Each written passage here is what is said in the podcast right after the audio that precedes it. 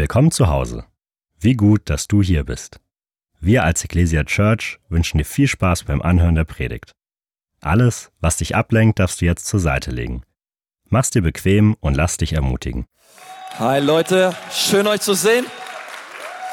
Hey, ganz herzlich willkommen zum Gottesdienst in der Ecclesia Church. Wir feiern nicht nur hier in Nürnberg Gottesdienst, sondern genauso auch in Ansbach, in Erlangen und es gucken ganz, ganz viele Leute auch immer online zu. Hey, wie wär's, wenn wir uns nochmal gegenseitig einen Applaus geben, oder wenn wir schon dabei sind? Hey, so schön, dass du mit am Start bist. Richtig, richtig nice. Hey, wir freuen uns über all das Gute, was Gott in unserer Mitte tut. Ich liebe auch unser College. Ähm, Finde cool, die College-Studenten sind auch wieder da. Die waren jetzt eine Woche in Wiesbaden. Schön, dass ihr wieder da seid. Ähm, und es ist einfach gut, was, was Gott tut. Das Live-Wochenende einfach richtig stark. Und wir starten richtig durch auch in diesem Monat Februar. Ähm, nächste Woche werden wir mit einer neuen Predigtserie starten. Also heute schließen wir die Predigtserie Daniel Dilemma ab und ähm, starten nächste Woche mit einer Predigtserie über Beziehungen, über Single sein, über Ehe. Also keine Sorge, wir werden jede Zielgruppe irgendwo abgrasen. Es wird der Hammer. Nächste Woche ist auch der Stefan Vatter da. Und äh, wir haben diese Predigtserie den Namen gegeben Save the Date. Also save schon mal the date, komm nächsten Sonntag, bring ein paar Leute mit aus deinem Hood und dann lass uns gemeinsam im Gottesdienst feiern. Ähm, aus deinem Viertel, ja. In Berlin sagt man Viertel, ja. Wer sagt noch Viertel? Ja, Viertel, weiß ich nicht. Und dann ähm, wird's richtig, richtig stark. Also ich freue mich über äh, die Zeit. Hey Leute, am Dienstag ist Valentinstag, ihr lieben Männer, ja, vergesst nicht, ja. Ich habe gerade euer Leben gerettet, ja, am Dienstag, okay. Valentinstag. Ähm, Bitte kauft keine Blumensträuße bei irgendeiner Tankstelle, okay? Ähm, nein. Plant es euch ein. Ähm, okay, super. Heute Daniel Dilemma. Wer von euch hat Bock auf Daniel Dilemma Teil 6, ja? Ich habe total Bock und äh, freue mich, dass wir die letzten Wochen so viel in dem Buch Daniel waren und wollen heute mit der Serie abschließen. Und wenn du nicht dabei warst, äh, wir reden über das Buch Daniel und in dem Buch Daniel geht es eben genau um dieses Dilemma. Wie kann ich als ein Mensch, der mit Gott unterwegs ist und der Gott liebt, in einer Kultur und einer Gesellschaft leben, die gottlos ist oder die zunehmender gottlos wird? Wie kann ich für Jesus brennen, mit Jesus unterwegs sein in einer Gesellschaft und in einer Kultur, die keine christlichen Werte mehr hat und überhaupt nicht mehr Jesusmäßig unterwegs ist. Und ich glaube, wir alle kennen so diese Herausforderungen. Vielleicht kennst du es in deiner Schule, in deiner Firma, in deinem Familienumkreis, wo vielleicht einige nicht an Jesus glauben. Hey, wie kann ich standhaft bleiben, ja?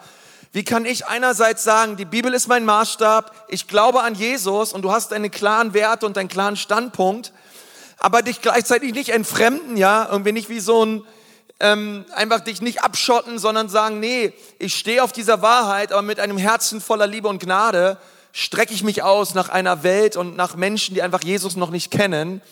Und äh, wir schotten uns nicht ab, sondern wir sind dazu berufen, Einfluss zu nehmen. Ja, du bist dazu berufen, ein, ähm, ein Influencer zu sein. Jemand, der Einfluss hat, der von Gott gesetzt ist und der das Reich Gottes, Jesus sagt, wie im Himmel, so auf Erden, der das, das himmlische Königsreich auf diese Erde bringt. Und das ist deine Berufung als Sohn und Tochter Gottes. Und wir sind eben herausgerufen, auch in dieser Zeit klar für Jesus zu stehen. Denn das, was Daniel erlebt hat und seine drei Freunde, das war nicht nur etwas, was vor 2500 Jahren stattgefunden hat, in einer ganz anderen Kultur, nämlich einer babylonischen Kultur, sondern auch wir haben genau die gleichen Herausforderungen heutzutage Deswegen ist das Buch Daniel eben nicht nur ein nettes Geschichtsbuch, sondern es hat ganz starken prophetischen Charakter. Und wir haben uns in den letzten fünf Wochen einige Geschichten angeschaut.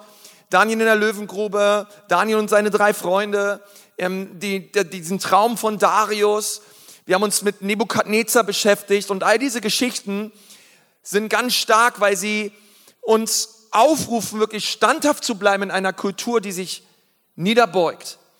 Und heute wollen wir aber weitergehen und wir wollen uns eigentlich in einer Predigt die nächsten sechs Kapitel anschauen, weil das Buch Daniel ist in den ersten sechs Kapiteln ein sehr historisches Buch. Es gibt viele Geschichten, die dort beschrieben werden, aber die nächsten sechs Kapitel, sie handeln eigentlich von den Visionen und Träumen und prophetischen Wörtern, die der Prophet Daniel hatte für die Endzeit.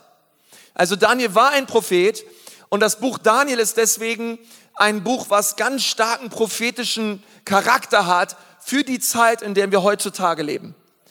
Das Buch Daniel ist das am meisten zitierte Buch in der Offenbarung des Johannes. Und deswegen sind diese nächsten sechs Kapitel, die stattfinden, die, die wir, über die wir lesen können, ganz, ganz wichtige Kapitel eben für unser Leben. Jesus selbst bestätigt und erklärt auch den Propheten Daniel als einen gewichtigen Propheten. Er zitiert ihn auch und er sagt zu seinen Jüngern, dass sich die Prophetien in dem Buch Daniel erfüllen werden. Und deswegen gehen wir heute auch zuerst zu einem Vers in den Evangelien, nämlich zu Matthäus 24 und nicht ins Buch Daniel. Ähm, das wird gleich der Simeon übernehmen. Ich freue mich, dass ich heute mit dem Simeon zusammen predigen darf. Und ähm, Simeon wird euch gleich mit hineinnehmen in, in eine Stelle im Buch Daniel. Aber wir wollen uns zuerst anschauen, was Jesus sagt über die Endzeit und wo Jesus Daniel zitiert. Wenn du deine Bibel dabei hast, lass uns mal starten. Ich habe dieser Predigt den Titel gegeben, wie wird alles enden? Wie wird alles enden? Wenn du bereit bist, sag mal, ich bin bereit. Okay, wie wird alles enden? Eine ganz wichtige Predigt heute. Matthäus 24, Vers 3. Dann ging Jesus auf den Ölberg und setzte sich dort nieder. Nur seine Jünger waren bei ihm. Also es war ein sehr kleiner, geschlossener Kreis. Und auf einmal fangen die Jünger an, mit Jesus zu reden und ihm ganz, ganz wichtige Fragen zu stellen. Sie traten zu ihm und fragten ihn, Jesus, sag uns, wann wird das geschehen? Und die Jünger reden mit Jesus über die Endzeit. Sie reden über das, die allerletzte Zeit, bevor Jesus wiederkommt. Und sie haben diese eine Frage, und vielleicht hast du diese Frage auch, ja, wann wird's denn geschehen? Wann kommt denn Jesus wieder? Und die Bibel sagt uns, dass sogar Jesus nicht weiß, wann er wiederkommt. Es weiß der Vater, wann Jesus wiederkommt. Aber Jesus ist gar nicht daran interessiert, diese Frage zu beantworten. Um was es Jesus geht, ist, sei bereit. Sei bereit auf sein Wiederkommen.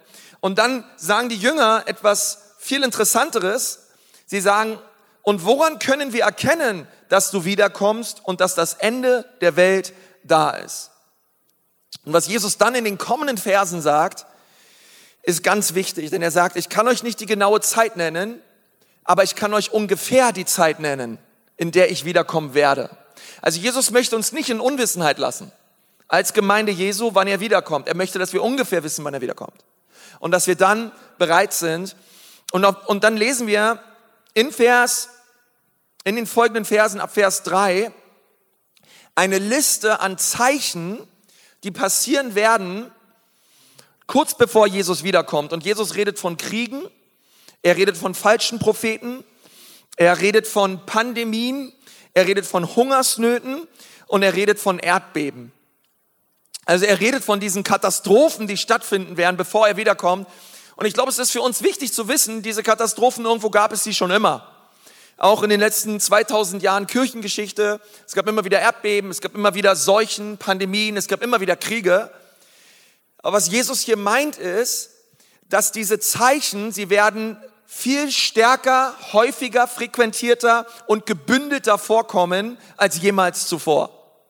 Das bedeutet, die Katastrophen werden kommen, aber sie werden mit einer Wucht kommen und mit einer Häufigkeit kommen, ähm, wie es die Menschheit so noch nie erlebt hat. Und als ich das gelesen habe, die Tage, und mir ein paar Kommentare durchgelesen habe über Matthäus 24, finde ich schon sehr, sehr erstaunlich. Wenn wir uns einfach nur die letzten drei Jahre vor Augen halten, einfach nur für uns als westliche Welt die letzten drei Jahre sehen, ähm, wir haben die Tage gesehen, 25.000 Erdbebenopfer in der Türkei und in Syrien. so traurig, was dort passiert ist. Wir lesen, dass an Covid-19 in den letzten drei Jahren 6,5 Millionen Menschen gestorben sind. 6,5 Millionen Menschen. Ähm, wir wissen, dass bis dato ungefähr ähm, in der Ukraine 240.000 Menschen gestorben sind durch den Krieg. Davon natürlich die allermeisten Soldaten, aber trotzdem Katastrophe. Und wir lesen, dass momentan 802, 828 Millionen Menschen in extremer Armut und Unterernährung leben. 828 Millionen Menschen. Ähm, noch nie gab es eine Zeit in der Menschheitsgeschichte, wo Armut so groß war wie jetzt gerade. Noch nie haben mehr Menschen gehungert. 828 Millionen Menschen, das ist jeder zehnte Mensch, weiß nicht, was er heute Abend essen soll. Hat einfach nichts. Es ist nichts da. Lebt in Unterernährung, in extremer Armut, ähm, muss mit unter zwei Dollar am Tag klarkommen. Das ist krass zu lesen und zu verstehen, hey ja, wir leben in dieser Zeit, wo diese Katastrophen, ich meine, und, und gar nicht zu schweigen vom 20. Jahrhundert, wo wir in zwei Weltkriegen über 80 Millionen Todesopfer hatten. Und wir merken, es ist, es ist nicht Endzeit, wir befinden uns im Ende der Endzeit. Jesus kommt bald. Und was Jesus hier uns vor Augen hält in Matthäus 24, du kannst es gerne für dich alleine zu Hause nochmal lesen, auch Kapitel 25 sind ganz starke prophetische Kapitel. Da lesen wir auf der einen Seite, dass die Katastrophen zunehmen werden. Und dann lesen wir auch, dass auf der anderen Seite ganz viele Länder sich öffnen werden für das Evangelium. Und das finde ich mega interessant. In den meisten Ländern der Erde wächst das Christentum schneller als die Bevölkerung. Also das Land momentan auf der Erde, wo täglich am meisten Menschen zu Jesus finden, ist Thailand. Dicht, dicht dahinter ist China. Man sagt, dass China in 20 Jahren ein christliches Land sein wird. Ich meine, über, über, stell dir das mal vor, China ein christliches Land in 20 Jahren, weil Christentum exponentiell schneller wächst als die Bevölkerung. Das Land in Europa, wo das Christentum am stärksten wächst, ist Albanien. So viele Menschen finden in Albanien zu Jesus. Und es ist interessant, von den 194 Ländern der Erde, 174 Länder von den 194 wächst das Christentum schneller als die Bevölkerung. Nur in 20 Ländern ist das nicht der Fall. Ein Land von den 20 ist Deutschland. Die allermeisten ist Westeuropa und Nordamerika. An allen anderen Stellen auf dieser Erde, in Asien, in Afrika und gerade in Südamerika, kommen Millionen Menschen täglich zum Glauben an Jesus. Und das ist stark. Vers 12 sagt Jesus, und weil die Gesetzlosigkeit überhand nimmt, wird die Liebe der meisten erkalten. Also Jesus redet über einen moralischen Zerfall, der in dieser Endzeit stattfinden wird. Christen werden Dinge für in Ordnung heißen, die nach dem Wort Gottes nicht in Ordnung sind. Und dann Vers 13, Leute. Wer aber aushat bis ans Ende, der wird gerettet werden. Da kannst du hinschreiben, hier spricht die Bibel von mir, ja. Hey, da kannst du dir hinschreiben in deiner Bibel, ja, damit bin ich gemeint, damit bist du gemeint, ja. Wir sind es, die ausharren werden, wir werden brennen bis zum Ende. Vers 14, und dieses Evangelium vom Reich wird in der ganzen Welt verkündigt werden zum Zeugnis für alle Heidenvölker und dann wird das Ende kommen. Also spricht die Bibel davon, Katastrophen werden zunehmen, aber das Evangelium, es wird auch gepredigt werden in allen Nationen und dann wird das Ende kommen. Es ist mega interessant darüber sich oder damit sich zu beschäftigen. Es gibt eine Organisation, die heißt Illuminations und ähm, der Gründer ist ein Missiologe, der heißt Mark Green. Die haben es in den letzten Jahren geschafft, dass die großen Bibelübersetzungen, Organisationen, also die Organisation, die Wycliffe Bible, American Bible Society und all diese Leute, all diese Organisationen sind unter einem großen Dachverband zusammengekommen und sie haben sich ein Ziel gesetzt, bis 2033 wollen sie erreicht haben, dass die Bibel in jeder Sprache und in jeder Ethnie für jeden Menschen zugänglich und erreichbar ist. In den nächsten zehn Jahren werden wir so weit sein, dass jeder Mensch Zugang hat zu einer Bibel in seiner eigenen Sprache. Und Jesus sagt, wenn das der Fall ist, wird er wiederkommen. 2033. Wenn das so kommt, also nur, einmal nur ein Verständnis davon zu bekommen, wenn es wahr ist, was Jesus hier sagt, dass ich wiederkommen werde, wenn allen Nationen das Evangelium gepredigt wird, hey, dann merke ich eins, hey, wir müssen ready sein. Jesus kommt bald und es ist krass auch in diesem, in, in, in, im technologischen Zeitalter, was alles möglich ist. Durch Smartphone. Wie vielen Menschen erreicht werden können mit dem Evangelium von Jesus. Und ich, ich glaube von ganzem Herzen, es wird in unserer oder in der, in der Generation, in, in, in, in dem Leben meiner Kinder, es, es wird passieren. Jesus wird wiederkommen. Und dann sagt er in Vers 15, und wenn ihr nun den Gräuel der Verwüstung, von dem durch den Propheten Daniel geredet wurde, an heiliger Stätte stehen seht, sagt er, wer es liest, der achte darauf. Also in Vers 15 kommt Jesus und er, und er redet über Daniel und er sagt, Daniel spricht von diesem Tag. Er spricht von diesem Tag der, der Gräue, der Verwüstung. Und was das genau bedeutet in dem Buch Daniel, also Jesus zitiert hier Daniel und was wir jetzt machen wollen ist, wir wollen uns gemeinsam Daniel anschauen, was sagt er. Ähm, und da wird uns jetzt Simon mit hineinnehmen. Ähm, der ist so für das Mathematische als Lehrer, der ist der Hammer. Und ähm, Simon übernimmt jetzt und geht mit uns ins Buch Daniel. Ja, ich freue mich. Also wir wollen so einen kleinen Crashkurs machen, in welchem Kontext das, was Jesus da sagt, eigentlich im Buch Daniel steht und auch wie die Offenbarung über diesen Kontext spricht. Und wir brauchen dafür ein kleines bisschen Geschichte und Mathematik. Von wem war von euch Mathematik früher das Lieblingsfach? Ja, Genau, ich bin auch, ich, ich liebe Mathematik, aber für die, die sagen, boah, ich kann mit Mathe nichts anfangen, keine Angst, wir werden nur an einer einzigen Stelle, und das ist für die, sage ich mal, die Hobbytheologen, äh, werden wir den Zahlenraum bis 1000 verlassen. Ansonsten bleiben wir darunter, das ist dritte Klasse und ich denke, das werden wir alle hinkriegen. Genau, also, in welchem Kontext passiert das? Und zwar in Kapitel 9 lesen wir davon, dass Daniel über sein Volk betet, er tut Buße und dann begegnet ihm Gott und schenkt ihm Träume und Visionen über die Ereignisse, die in Zukunft passieren werden, bis zu dem Wiederkommen Jesus. Und das wollen wir uns mal genau anschauen. Und zwar steht das in Daniel 9, Vers 24 bis 27. 70 Wochen sind über dein Volk, also das Volk Israel, zu dem Daniel gehörte, und über deine heilige Stadt Jerusalem bestimmt, um das Verbrechen zum Abschluss zu bringen und den Sünden ein Ende zu machen und die Schuld zu sühnen und eine ewige Gerechtigkeit einzuführen und Visionen und Propheten zu versiegeln und ein Allerheiligstes zu salben. Es wird eine Zeit geben, da braucht es keine Prophetien mehr, weil wir mit Gott gemeinsam leben werden. Und wir schauen uns das jetzt mal Stück für Stück an und zwar steht hier 70 Wochen. Ja, wenn du jetzt rechnest 70 Wochen, das ist eigentlich ein bisschen mehr als ein Jahr. Das kann ja Daniel nicht gemeint haben. Und wenn du das wirklich im Kontext von anderen Prophetenbüchern und der Offenbarung liest, wirst du schnell feststellen, dass damit nicht so eine Sieben-Tageswoche gemeint ist, sondern eine Sieben-Jahreswoche. Das heißt, äh, 70 Jahreswoche, sorry, sorry. Also 70 mal sieben Jahre macht zusammen, 70 mal sieben, 490 Jahre die Daniel gesehen hat. Und hier steht, diese sind über dein Volk bestimmt. Also Daniel war Jude und das heißt hier, zeigt ihm Gott die Geschichte auch mit Israel.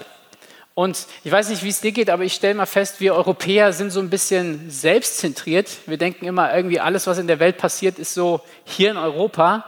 Aber es ist auch interessant, dass eigentlich so dieser, diese Weltuhr Gottes und der Uhrzeiger darauf, dass das immer Israel ist. Also das heißt, wir müssen auch immer gucken, was passiert in dieser Welt, in dieser letzten Zeit, auch in Israel. Und das als Backup, wenn wir jetzt weiter reinsteigen. Vers 25.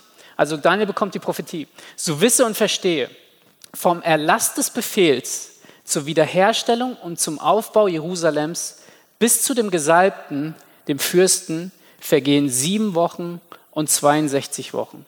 Straßen und Gräben werden wiedergebaut und zwar in bedrängter Zeit. Also wir haben hier zwei Einheiten, die zusammengehören. Wir haben hier sieben Jahrwochen, das sind sieben mal sieben, 49 Jahre. Und das Coole ist, die Bibel ist so gut, wenn du das Buch Nehemia aufschlägst, da wirst du feststellen, dass Nehemia derjenige war in der babylonischen Gefangenschaft, der zurückgehen durfte und den, die Erlaubnis bekommen hat, Jerusalem wieder aufzubauen. Und ich will es dir einfach machen, wie lange hat das gedauert? Exakt 49 Jahre. Deswegen habe ich das in diesem Bild grün hinterlegt. Dann folgt die nächste Zeiteinheit und zwar sind das 62 Wochen. Und wenn du diese sieben Jahrwochen, also diese 49 Jahre und die 62 Jahrwochen zusammen addierst, kommst du auf 69 Jahrwochen. Und das ist exakt die Zeit, als sie angefangen haben, Jerusalem aufzubauen, bis Jesus in Jerusalem auf dem Esel eingezogen ist. Und Daniel hat das alles gesehen. Er hat gesehen, dass dieser Gesalbte, von dem hier gesprochen wird, dass er kommen wird und als Fürst auftreten wird. Und jetzt verlassen wir ganz kurz den Zahlenraum bis 1000. Und zwar steht in Lukas eine ganz interessante Sache. Lukas 19, Vers 41 bis 42. Und als er, damit ist Jesus gemeint, näher kam und die Stadt Jerusalem sah, weinte er über sie und sprach, wenn doch auch du erkannt hättest, wenigstens noch an diesem deinem Tag, was zu deinem Frieden dient. So, Jesus sagt hier, das ist dieser dein Tag, dein Tag Jerusalem. Was ist das für ein Tag? Und ich will es kurz machen. Es gibt wirklich so, so gute Geschichtstypen, die das runtergebrochen haben. Die haben den jüdischen Mondkalender berücksichtigt, die Schaltjahre, alles Mögliche. Und sie haben das ausgerechnet und es ist der 173.880. Tag. Und das ist genau der Tag, an dem Jesus in Jerusalem einritt. Und das ist haargenauso passiert. Und das ist einfach nur, wisst ihr, ich feiere die Bibel weil es gibt einfach keine falsche Prophetie da drin. Und ähm, es geht weiter in Vers 26, und nach den 62 Wochen wird der Gesalbte ausgerottet werden. Und das ist am Kreuz passiert. Daniel hat den gesalbten Messias, Jesus, gesehen, wie er am Kreuz für die Menschen starb. Das hat er alles gesehen. Und er sieht sogar noch weiter. Und ihm wird nichts zuteil werden. Die Stadt aber samt dem Heiligtum, damit ist Jerusalem gemeint, wird das Volk des zukünftigen Fürsten zerstören und sie geht unter in der überströmenden Flut und bis ans Ende wird es Krieg geben, fest beschlossene Verwüstung. Was Daniel hier sah, war die Tempelzerstörung 70 nach Christus. Und bis heute, also in dem Moment, wo der Tempel zerstört wurde, den sie aufgebaut haben, ist das Volk Israel in die ganze Welt ausgewandert. Also sie hatten keine Bleibe mehr, bis sie im 20. Jahrhundert den Staat neu gegründet haben. Und das Interessante ist, dass bis heute, wie es hier steht, Jerusalem die umkämpfteste Stadt der Welt ist. Das ist der, die Stadt, wo sich alle Religionen drum kloppen, Anspruch erheben. Und das hat alles Daniel gesehen. Und es wird noch besser. Er sieht noch weiter. Und er, in Vers 27, und er, der Antichrist ist damit gemeint, wird mit den vielen einen festen Bund schließen. Eine Woche lang. Das ist die rot hinterlegte Jahrwoche, also nochmal sieben Jahre. Und in der Mitte der Woche wird er Schlacht- und Speiseopfer aufhören lassen. Und neben dem Flügel werden Gräuel der Verwüstung aufgestellt. Das ist das, was Jesus in Matthäus 24 sagt. Wenn ihr das seht, dann sind wir äh, dem Ende nahe. Und zwar bis die fest beschlossene Vernichtung. Sag mal, fest beschlossene Vernichtung. Ja, das ist so wichtig, sich über den Verwüster, den Antichrist ergießt. Also Daniel sieht hier wie das Ganze ausgehen wird. Und Gott wird am Ende die Schlacht gewinnen. Und das ist so ermutigend. Und in dem Bild könnt ihr jetzt sehen, also das Grüne hat sich erfüllt, das Rote kommt erst noch in Zukunft. Und das sind 490 Jahre insgesamt. Jetzt denkst du dir, okay, Daniel hat ein paar hunderte vor Christus gelebt, 490 Jahre, habe ich irgendwas verpasst? Also das muss doch eigentlich schon alles rum sein. Habe ich irgendwie die Endzeit verpasst? Nein, hast du nicht, denn es gab eine Sache, die Daniel nicht sehen konnte. Und zwar war das ein Geheimnis im Alten Testament. Und ich will euch sagen, was das war. Das waren du und ich, das war die Gemeinde. Ja, es gab das Zeugnis für Israel. Jesus kam zuerst, sagt es, steht es in der Bibel, für Israel, aber sie nahmen ihn nicht an. Und dann kam die Zeit der Gemeinde. Das Zeugnis ging auf alle Nationen, ja, wie wir es auch durch Konzi gehört haben, alle werden von dieser guten Botschaft hören und eines Tages wird es zurückgehen zu seinem Volk und sie werden Jesus wieder erkennen und dieser Tag muss grandios sein. Woher wissen wir das? Das schreibt Paulus in Epheser 3, 3 bis 6. Und wie ich in diesem Brief bereits erwähnte, hat Gott selbst mir seinen verborgenen Plan, zwar verborgen, offenbart. Wenn ihr lest, was ich geschrieben habe, werdet ihr verstehen, was ich über das Geheimnis des Christus weiß. Früheren Generationen hat Gott es nicht offenbart. Doch nun hat er es seinen heiligen Aposteln und Propheten durch seinen Geist zu erkennen gegeben. Auch die anderen Völker sollen durch Jesus Christus das Reich Gottes erben, zu seiner Gemeinde gehören und die Zusagen Gottes in Anspruch nehmen, wie es die gute Botschaft sagt. Halleluja. Das ist, das ist so krass, was Daniel gesehen hat. Beziehungsweise, dass dieser Teil verborgen war und wir Teil davon sein können. Und wir wollen jetzt noch, könnt ihr noch ein bisschen, kleines bisschen Geschichte?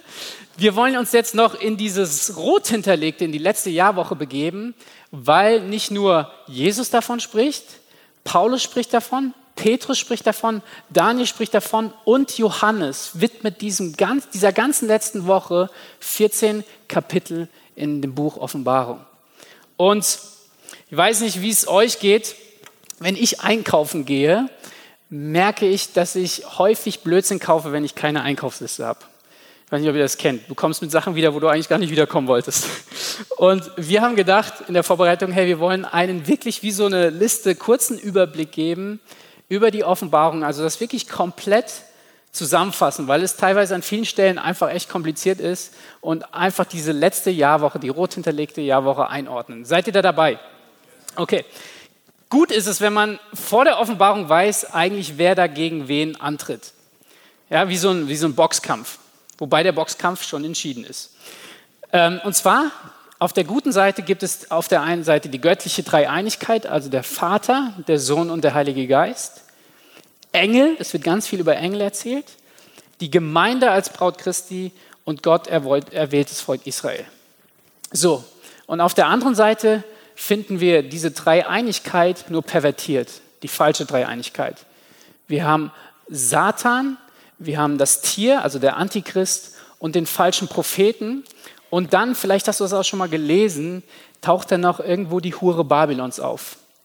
Und ganz viele Kommentatoren legen das so aus, dass diese Hure Babylons jetzt nicht eine Hure ist, sondern ein weltumfassendes System, was religiös politisch, wirtschaftlich zusammenhängt und dass das der Antichrist nutzt, um auf die große Bühne zu treten.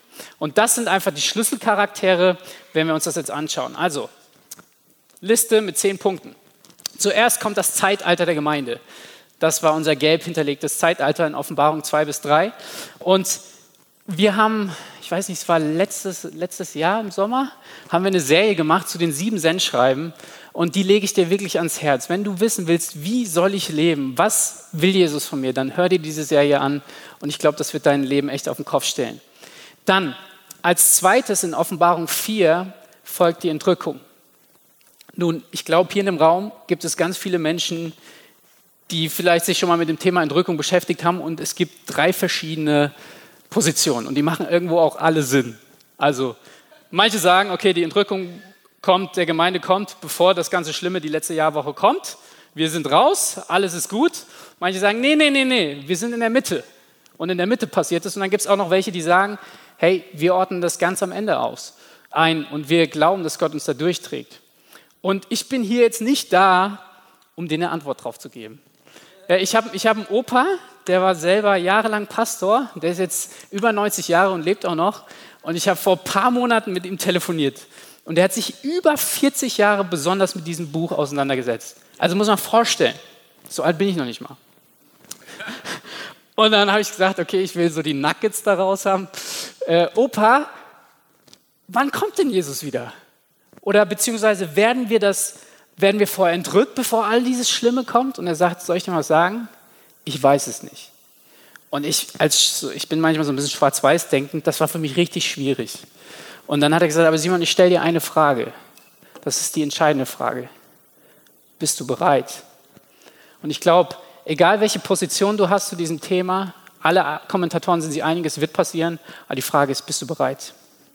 Als nächstes, und das ist genau diesen Part, den Daniel sah mit dieser letzten Jahrwoche, das ist der Aufstieg des Antichristen. Er nutzt die Hure Babylons und den falschen Propheten Und er wird auftreten, sagt die Bibel zuerst, als Machthaber, den irgendwie alle lieben, zu dem sich alle hingezogen fühlen. Ja, sie werden dieses Zeichen, vielleicht hast du von diesem äh, spektakulären Zeichen 666 schon mal gehört. Das wird alles passieren und er wird einen Deal mit Israel machen.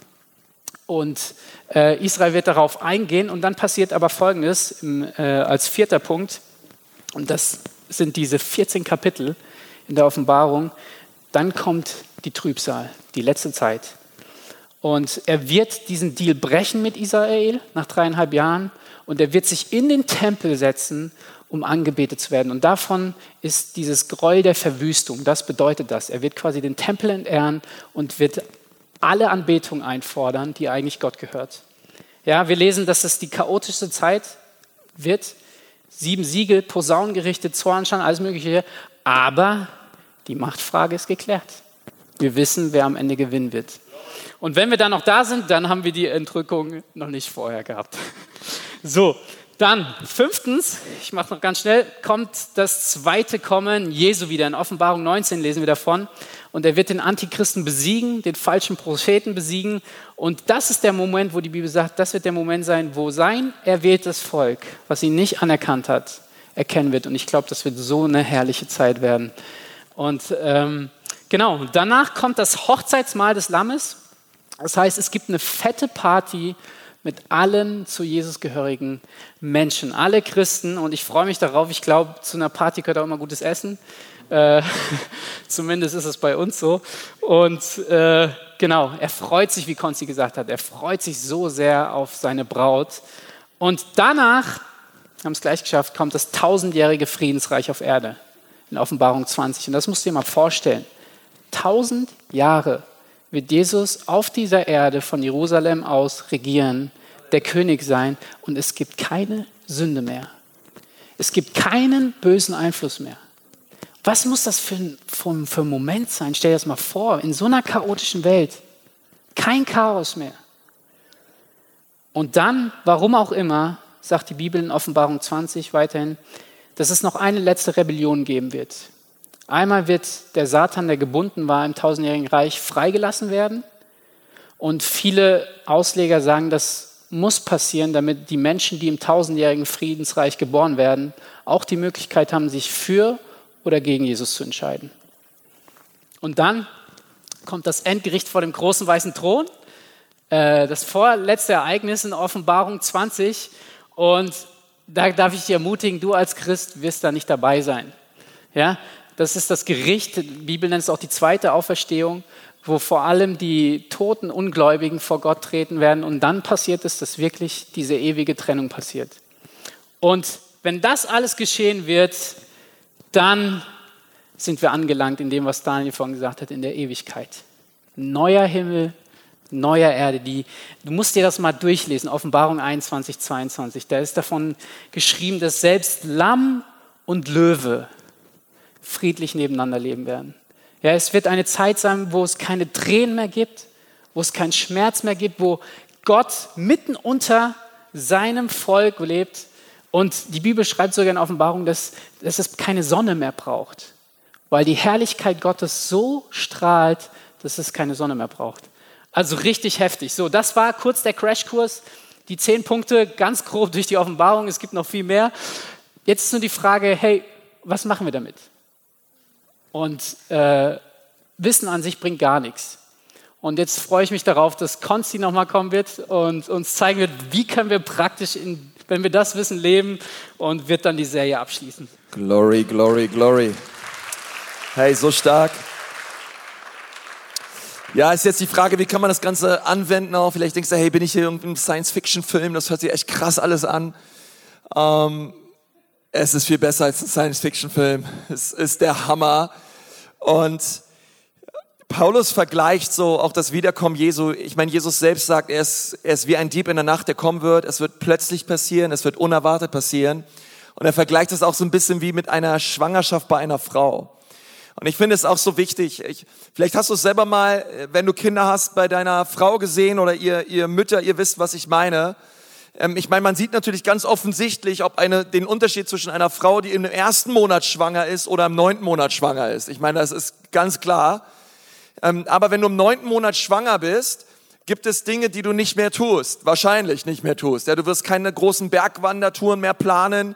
Du wirst wahrscheinlich auch nicht sagen, naja gut, ich melde mich für einen Triathlon an oder ähm, komm Schatzi, wir fliegen mal über See, ja, sondern du weißt, hey, ich bin im neunten Monat schwanger. Jeden Moment kann mein Kind kommen.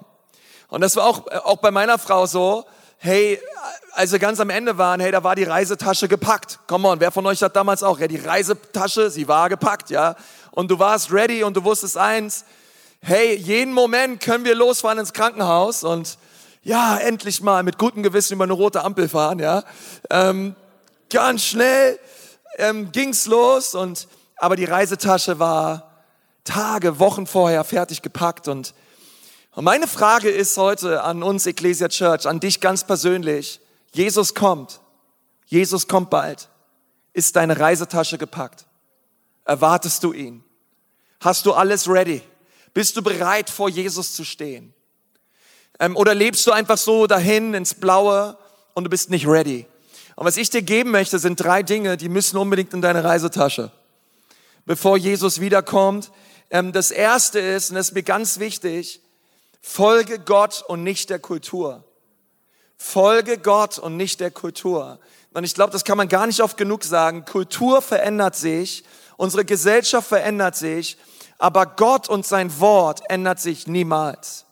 Die Kultur verändert sich in der EU, in Deutschland, in unserer Gesellschaft. Und die Frage ist, gehst du mit deinem Glauben und deinen christlichen Werten, ähm, gehst du, stehst du damit oder schwimmst du einfach mit dem, mit dem Rest mit, ja? Machst du einfach das, was jeder tut? Schaust du dir einfach an, was sich jeder anschaut? Machst du einfach, übernimmst du einfach das, was du hörst von all den Leuten da draußen?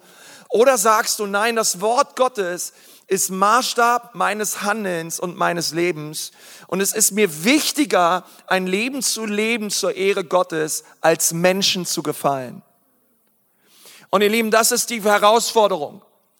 Wir sind, wir sind dazu aufgerufen, das, das zu tun, was Jesus sagt.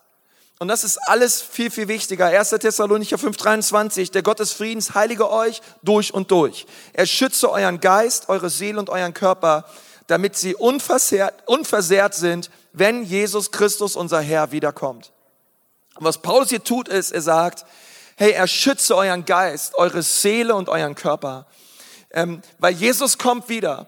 Und es, ich möchte dir echt sagen, hey, wenn du hier sitzt und du merkst, wie die Einflüsse dieser Welt Zugang gefunden haben in dein Herz, ähm, wie, wodurch und wie auch immer, es ist nie zu spät umzukehren. Es gibt immer eine zweite Chance bei Jesus. Du darfst immer Buße tun und es, das Schöne ist, sein Blut wäscht uns immer rein.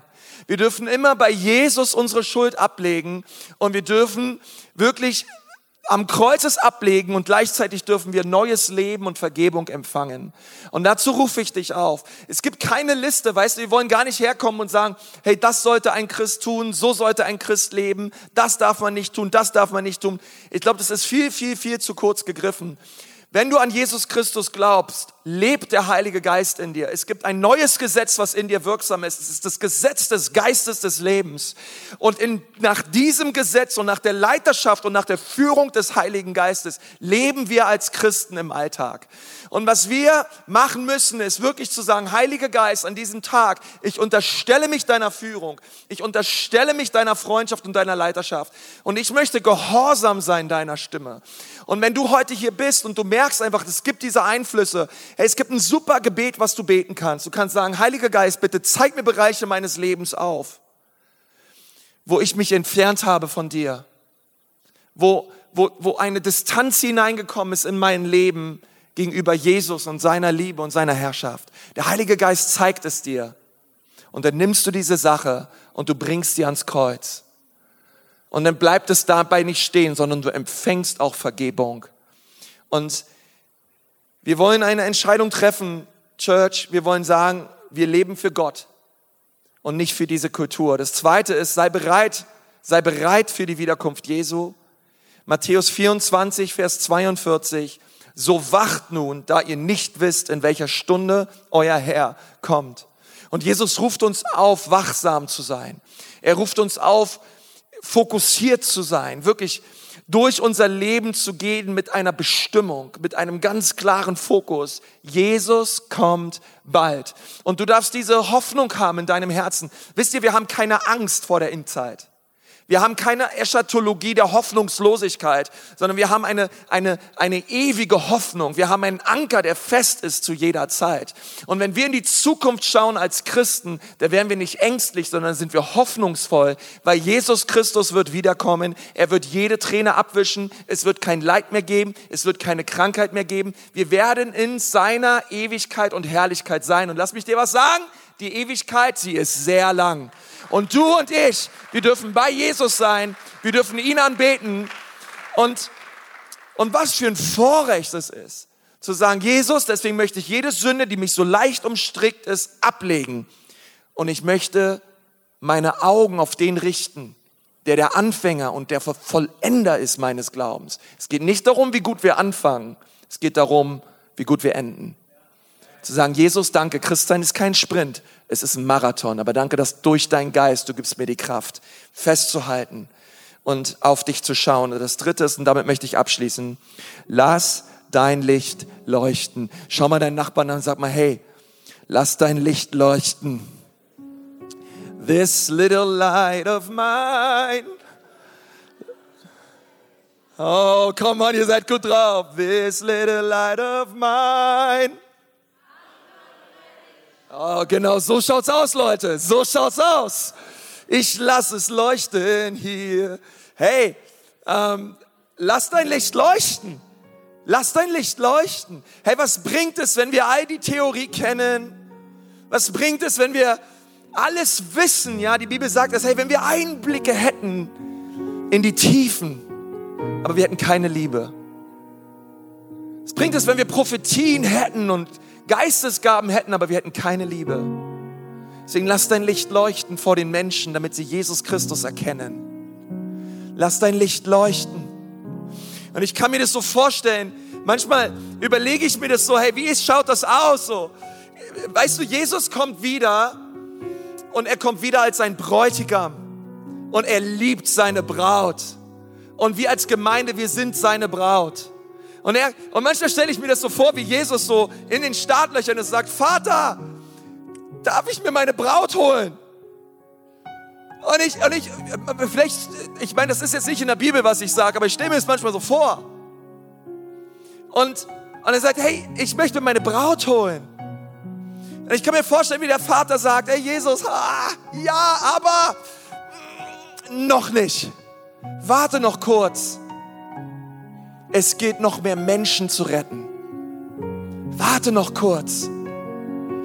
Da sind noch so viele, die mich nicht kennen. Warte noch kurz. Und, und weißt du, Jesus, er, er lässt die 99 stehen, um sich nach den einen umzuschauen. Er liebt diese Welt. Er liebt all die Menschen, die verloren gehen. Er liebt all die Leute, die auf dieser Erde sind und ihn nicht kennen. Und ich glaube, als Bräutigam, er feuert seine Braut an und sagt, seid Licht und seid Salz. Lasst euer Licht leuchten. Lebt nicht nur für euch und eure Probleme und eure Umstände und euer, euer Ding, sondern, sondern lasst euer Licht leuchten. Seid Zeugen von dem, was ich in eurem Leben getan habe. In eurer Firma, bei euch zu Hause, in eurer Nachbarschaft. Erzählt Menschen von Jesus. Und damit möchte ich euch ermutigen. Lass uns, uns, lass uns, lass uns in dieser, lass uns die Kultur beeinflussen. Lass uns den Menschen da draußen erzählen, dass es Hoffnung gibt, dass es einen Retter gibt, dass es jemanden gibt, der mein Leben, unser Leben verändert hat. Wir brauchen uns nicht zu schämen. Wir brauchen doch nichts für uns zu halten. Gibt es irgendetwas, was Jesus Christus getan hat, wofür es sich zu schämen gilt? Mir fällt nichts ein. Alles, was er getan hat, ist absolut herrlich. Alles, was er getan hat, ist absolut vertrauenswürdig, liebevoll und weiter erzählwürdig. Hey, so lass uns positionieren in dieser Endzeit, ohne Angst im Herzen. Lass uns unseren Blick fest auf Jesus richten und lass uns sagen, Jesus, ich werde von dir erzählen. Rainer Bonk hat mal gesagt, lasst uns die Hölle plündern und den Himmel bevölkern. Lass uns die Hölle plündern und den Himmel bevölkern. Ich lade dich ein, dort wo du sitzt. Lass uns mal die Augen schließen. Und ich möchte dich erst fragen, wenn du hier sitzt und du kennst Jesus Christus, aber du merkst, in deinem Herzen ist etwas hineingekommen an Distanz. Jesus hat gesagt, dass in dieser letzten Zeit die Herzen vieler Menschen erkalten. Vielleicht sitzt du auch hier und du sagst, Pastor, ich habe ein kaltes Herz bekommen. Ich habe ein enges Herz bekommen. Aber ich wünsche mir ein heißes Herz. Ich wünsche mir neu das Feuer. Ich wünsche mir neu ein weites Herz. Ich merke, da ist Stolz gekommen, da sind Sünden gekommen. Und ich merke, ich habe mich innerlich distanziert von meinem Herrn. Oh, ich will dir sagen, Jesus liebt dich. Und er möchte heute dein Herz neu anzünden mit seiner Liebe. Er möchte neu dein Herz neu weit machen für sein Reich. Du brauchst dich nicht zu schämen, du brauchst dich auch nicht verdammt zu fühlen, sondern komme wie du bist, komme zu Jesus und halte ihm dein Herz hin und sag, Jesus, hier ist mein Herz. Es ist kalt geworden, es ist eng geworden, es ist auch irgendwo vielleicht stolz geworden. Jesus, bitte nimm es, veränder es, zünde es an. Und er wird kommen mit seinem Feuer und dich anzünden. Und wenn es dir gerade so geht, dann möchte ich einfach jetzt gerade für dich beten. Vielleicht kannst du auch dein, deine Hand kurz auf dein Herz legen, wenn du merkst, es ist gerade dran für dich. Einfach nur kurz diese, dieses, diese, diese, vielleicht deine rechte Hand kurz auf dein Herz legen und sagen, Jesus, dieses Herz, zünd es an. Zünd es an mit deinem Feuer. Ich will leuchten für dich. Bitte vergib mir, wo ich davon gelaufen bin. Vergib mir, wo ich stolz geworden bin. Heute komme ich zu dir. Ich liebe dich, Jesus. Und dann sind andere Leute hier, ihr habt noch nie eine Entscheidung für Jesus Christus getroffen. Oder habt es vielleicht einmal vor langer Zeit getan und mittlerweile macht ihr euer eigenes Ding. Lass mich dir sagen, Jesus kommt bald. Jesus kommt bald. Ich glaube, er kommt sehr bald. Bist du bereit? Bist du bereit, vor deinem Schöpfer zu stehen? Bist du bereit? Was hast du ihm vorzuweisen? Und ich möchte dir sagen, dass Jesus hier ist. Er ist durch seinen Geist in diesem Raum. Und er liebt dich. Er ist am Kreuz für dich gestorben. Er ist nach drei Tagen wieder auferstanden. Und er will nicht, dass irgendwer verloren geht, sondern dass du zur Erkenntnis der Wahrheit kommst. Und wenn du heute sagst, ja Jesus, ich will, ich möchte, dass du in mein Leben kommst. Ich möchte dich bitten, dass du mir meine Sünden vergibst und dass du mich rettest. Hey, ich sag dir eins, wenn du das heute betest und dass, wenn du anfängst, heute wirklich dein Leben Jesus hinzuhalten, er wird dein Leben nehmen, er wird dein Leben verändern, er wird mit seinem Frieden in dein Leben kommen. Er wird dir all deine Sünden vergeben und du wirst ein neuer Mensch werden. Ja, wenn du das gerne möchtest und du sagst, ja, Jesus, das möchte ich. Ich möchte, dass du mich veränderst. Du brauchst dafür nicht aufstehen, du brauchst dafür auch nicht hin nach vorne kommen. Aber gerade dort, wo du sitzt, kannst du Jesus in dein Leben einladen. Ich möchte dir gerne dabei helfen. Ich möchte gerne mit dir zusammen ein Gebet sprechen der Lebensübergabe. Und wenn du sagst, ja Pastor, das möchte ich. Ich möchte heute mein Leben Jesus geben. Während keiner rumschaut, wie die Augen geschlossen haben. Wer ist alles da? Heb mal deine Hand. Heb mal deine Hand. Heb sie mutig hoch. Sag Jesus, hier bin ich, rette mich. Hier bin ich, rette mich. Dankeschön, Dankeschön, Dankeschön, Dankeschön, Dankeschön, Dankeschön. Heb deine Hand ruhig hoch und sag, brauchst dich nicht zu schämen. Oh, Dankeschön, eure Hände sehe ich auch. Dankeschön, so viele Menschen. Dankeschön, deine Hand sehe ich auch. Ihr könnt die Hände gerne runternehmen. Hey, lass uns gemeinsam beten. Einfach dort, wo wir gerade sitzen. Lass uns gemeinsam beten auch als ganze Kirche. Sag, lieber Herr Jesus, ich bekenne mich schuldig bitte vergib mir und schenk mir heute ein neues Leben. Ich bin entschieden, dir nachzufolgen.